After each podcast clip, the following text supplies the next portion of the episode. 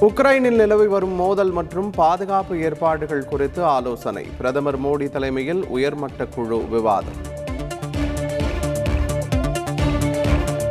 April இரண்டாம் தேதி டெல்லி செல்கிறார் முதலமைச்சர் ஸ்டாலின். டெல்லி திமுக அலுவலகத்தை திறந்து வைக்க உள்ளார் என தகவல்.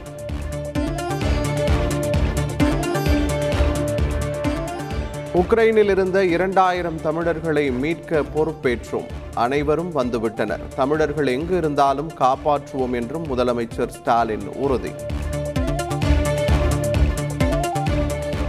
சிதம்பரம் நடராஜர் கோவில் விவகாரம் குறித்து சட்ட வல்லுநர்களோடு ஆலோசனை. உரிய நடவடிக்கை எடுக்கப்படும் என்றும் இந்து சமய அறநிலையத்துறை அமைச்சர் சேகர் பாபு தகவல். வேளாண் பட்ஜெட் குறித்து தஞ்சையில் விவசாயிகள் கருத்து கேட்பு கூட்டம். ஐந்து மாவட்ட விவசாயிகளுடன் அமைச்சர்கள் பன்னீர்செல்வம் அன்பில் மகேஷ் ஆலோசனை.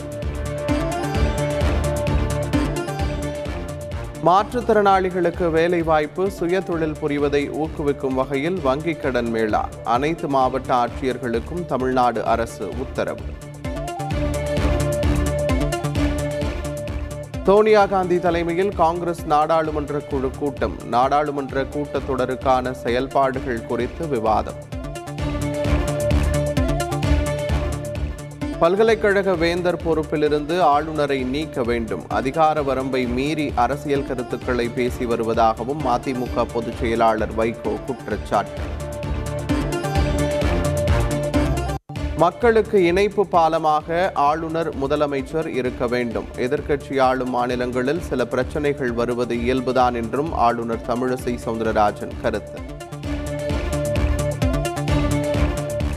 ஆணவ கொலைகளை தடுக்க தனி சட்டம் வேண்டும். விடுதலை சிறுத்தைகள் கட்சி தலைவர் திருமாவளவன் எம்பி வலியுறுத்தல்.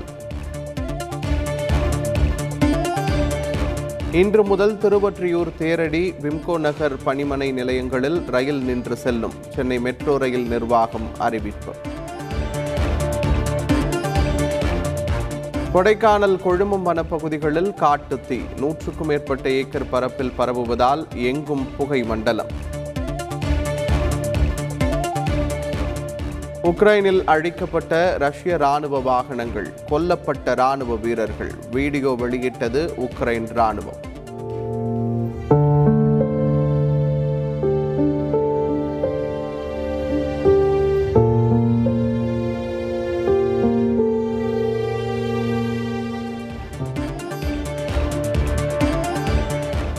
உக்ரைன் நகர சாலைகளில் கன்னி வெடிகளை புதைத்துள்ள ரஷ்ய படை. உயிரை காக்க பாதுகாப்பான இடத்தில் பொதுமக்கள் தஞ்சம்.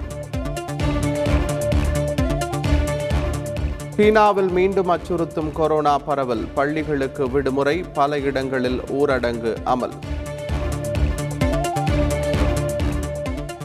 இலங்கையில் உச்சத்தை தொட்டது எரிபொருள் விலை. ஒரு லிட்டர் பெட்ரோல் விலை இருநூற்றி ஐம்பத்து நான்கு ரூபாய். டீசல் விலை நூற்றி எழுபத்தி ஆறு ரூபாய்.